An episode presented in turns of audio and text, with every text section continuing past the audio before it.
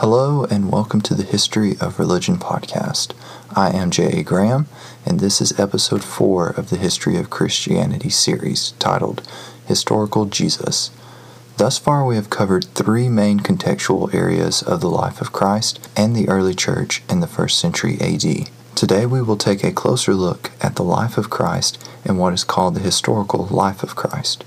This is different from the traditional life of Christ found in the New Testament. There is the traditional Christian understanding of Christ based on the New Testament that is called the Christ of faith, which is concerned with the theological ideas of Christ as God. The historical Jesus is based on what is called higher biblical criticism, which emerged in the seventeenth century. Higher criticism attempts to free itself from the tradition of Christianity and find the historical accounts based on source, form, tradition, and other criticisms. When it comes to Christ, higher criticism seeks to reconstruct the life of Christ based on what can be supported historically. The debate between the higher critics and traditional Christians is fierce, and the truth is probably somewhere in between both opinions, as it often is. For our purposes, we will try to lean more toward the higher biblical critic side simply because the life of Christ can be easily accessed by reading the Gospels. So if one wants to know the traditional story of Christ, then that is available to them. But I did not want to just read the Gospels for the episode, so this is more of a supplemental work on the reading of the Gospels. When constructing the life of Christ, we need sources. We have discussed the Gospels as sources and how scholars doubt much of their historicity. There are no direct references to Christ that survive from his life. All of the direct evidence for him personally comes after his life. However, there are key archaeological finds that support the story of Christ, though they do not mention him specifically. John Crossan and Jonathan Reed provided the top ten archaeological discoveries for the time of Christ to support the story found in the Gospels. Number one, the ossuary of James, the brother of Christ. Number two, the ossuary of the high priest Joseph Caiaphas. Number three, the inscription of the prefect Pontius Pilate. Number four, the skeleton of the crucified Yehokhanan, which confirms the method of Christ's crucifixion.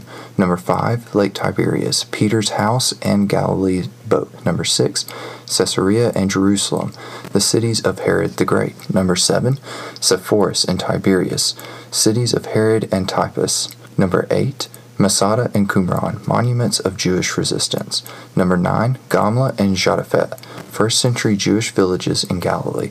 Number ten, stone vessels and stepped pools that reveal insights to the Jewish religion. All of those have a cumulative effect that give real credence to the story of Christ as a whole, even though none of them speak of Christ directly. Outside sources such as Josephus in his Antiquities of the Jews was written around nineties A D and speak of Christ, even if the original text was later adjusted by Christians. Mara Bar Serapion was a philosopher who spoke of Christ as the wise king from seventy to eighty A D. A historian who wrote in the second century A D named Tacitus has a reference to the crucifixion of Christ, which is pretty reliable, yet both of these are decades after the death of Christ, so there is strong evidence for the existence of Christ, just not direct evidence. The Gospels are really the only direct evidence of Christ, and they are questioned by scholars as there are more than two hundred fifty thousand variants found in the only one hundred fifty thousand extant documents of the New Testament. So there's much disparity in the Gospels, and scholars like Bart Ehrman point to this as reason to be skeptical of them. Those on the other side are scholars such as James White, who argue that multiple lines of transmission are positive and support the reliability. He argues that it is not like the telephone game, where there is only one line of transmission, because then the disparity would be alarming. Rather, there were multiple lines of transmission, and the large amount of documents allow for comparison and to reliably find the original text without the original text in document form. This type of skepticism in the eighteenth century from the Enlightenment led scholars to develop what is called higher biblical criticism and what is now called historical Jesus. There are three main trends of the historical Jesus that are called quests. The first quest determined that Jesus existed, but the deity of Christ was constructed by Christians later through the centuries trying to work Old Testament theology into the life of Christ. The second quest began in the nineteen fifties and focused on creating criteria for the life of Jesus that could help find the kernel of truth in the story of the gospel. So not only did Jesus exist, but now there are actual stories in the gospels that have root in actual events. Yet those events have been embellished over the centuries. Also, the early Christians actually believed that Jesus was God, or else they wouldn't have bought into the movement as much as they did. The final quest started in the nineteen seventies and was influenced by postmodernism, calling into question basically everything. This eventually fell out of fashion, and the current climate of studies is that we can actually know a decent amount about Christ, but it is lensed through the early Christians and their biases. The kernels of truth about the life of Christ which can be agreed upon by most scholars is firstly that Jesus did exist. This may seem trivial, but in studying the history of religions, it is very difficult for many to establish just the existence of their founder. Islam is a prime example of this. Thus, Jesus was born probably from six to four B C. The next largely accepted fact is that Jesus was baptized by John the Baptist. John the Baptist is mentioned by Josephus in John's death, and John's death is at the time of Herod Antipas' marriage to Herodias, around twenty-seven to thirty-one A D. So Jesus' ministry started when he was around thirty years of age in the late twenties A D. The Gospels do not provide much information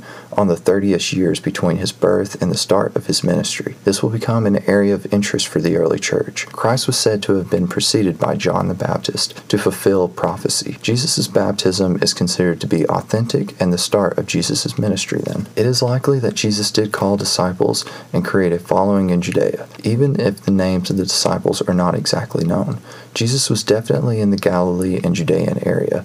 He probably never traveled more than forty miles from his home. Jesus spoke Aramaic and possibly Greek because of the Greco-Roman culture that he lived in. He probably knew some Hebrew as well. The final part of Jesus' life that scholars can mostly agree on is that Jesus was crucified. This probably happened from thirty to thirty-six A D and was in response to upsetting the Jewish power structure in Jerusalem. Jesus caused some sort of riot or controversy at the temple, which led to the Jews seeking to have him killed, which they did under Pontius Pilate. As one could imagine, there are many views on Jesus' life and interpretation of it. Some are pretty interesting and have had large impacts on the world.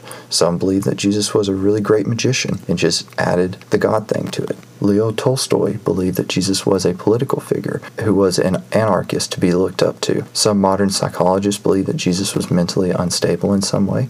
Muslims hold that he was a true prophet who the disciples changed and molded into their new religion, tainting the original message that Jesus preached. Jesus is, however, often understood as a Jewish Messiah, which was common at the time. There were many sects of Judaism seeking a Messiah to save them both politically and spiritually. The disciples themselves seem to have originally understood Jesus as a political figure who would save them from the Romans. But Jesus did not claim to be a political Messiah. The disciples did not understand that part until after his death, according to the Gospels. Some see him as primarily a social change advocate who focused on overturning the social norms and traditions of the day.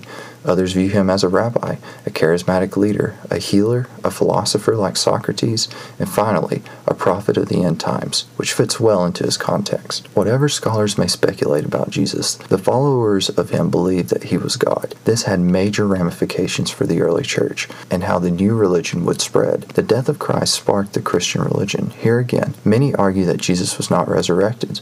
Some argue that the body was stolen, the disciples were on psychedelics and hallucinated that Christ had risen, that the disciples simply lied about the whole thing, that Jesus was somehow able to fool everyone and fake his own death, and many other theories exist. Yet, the first Christians truly believed that he had been resurrected, and they died for that belief. That really does say something about the life of Christ. Whatever speculation may be applied to it, it had an impact that changed everything for humanity, and that is no exaggeration. Christ lived in what is considered the post-axial age. The axial age was from seven hundred to three hundred-ish B C and is the idea that religion transitioned from pre-axial, which was concerned with explaining the current situation of humans, such as why there was a fire last week and not this week, to post-axial, which is concerned with more ethic and transcendential issues. The axial age is when the most influential thinkers appeared and helped transition human thought to post-axial.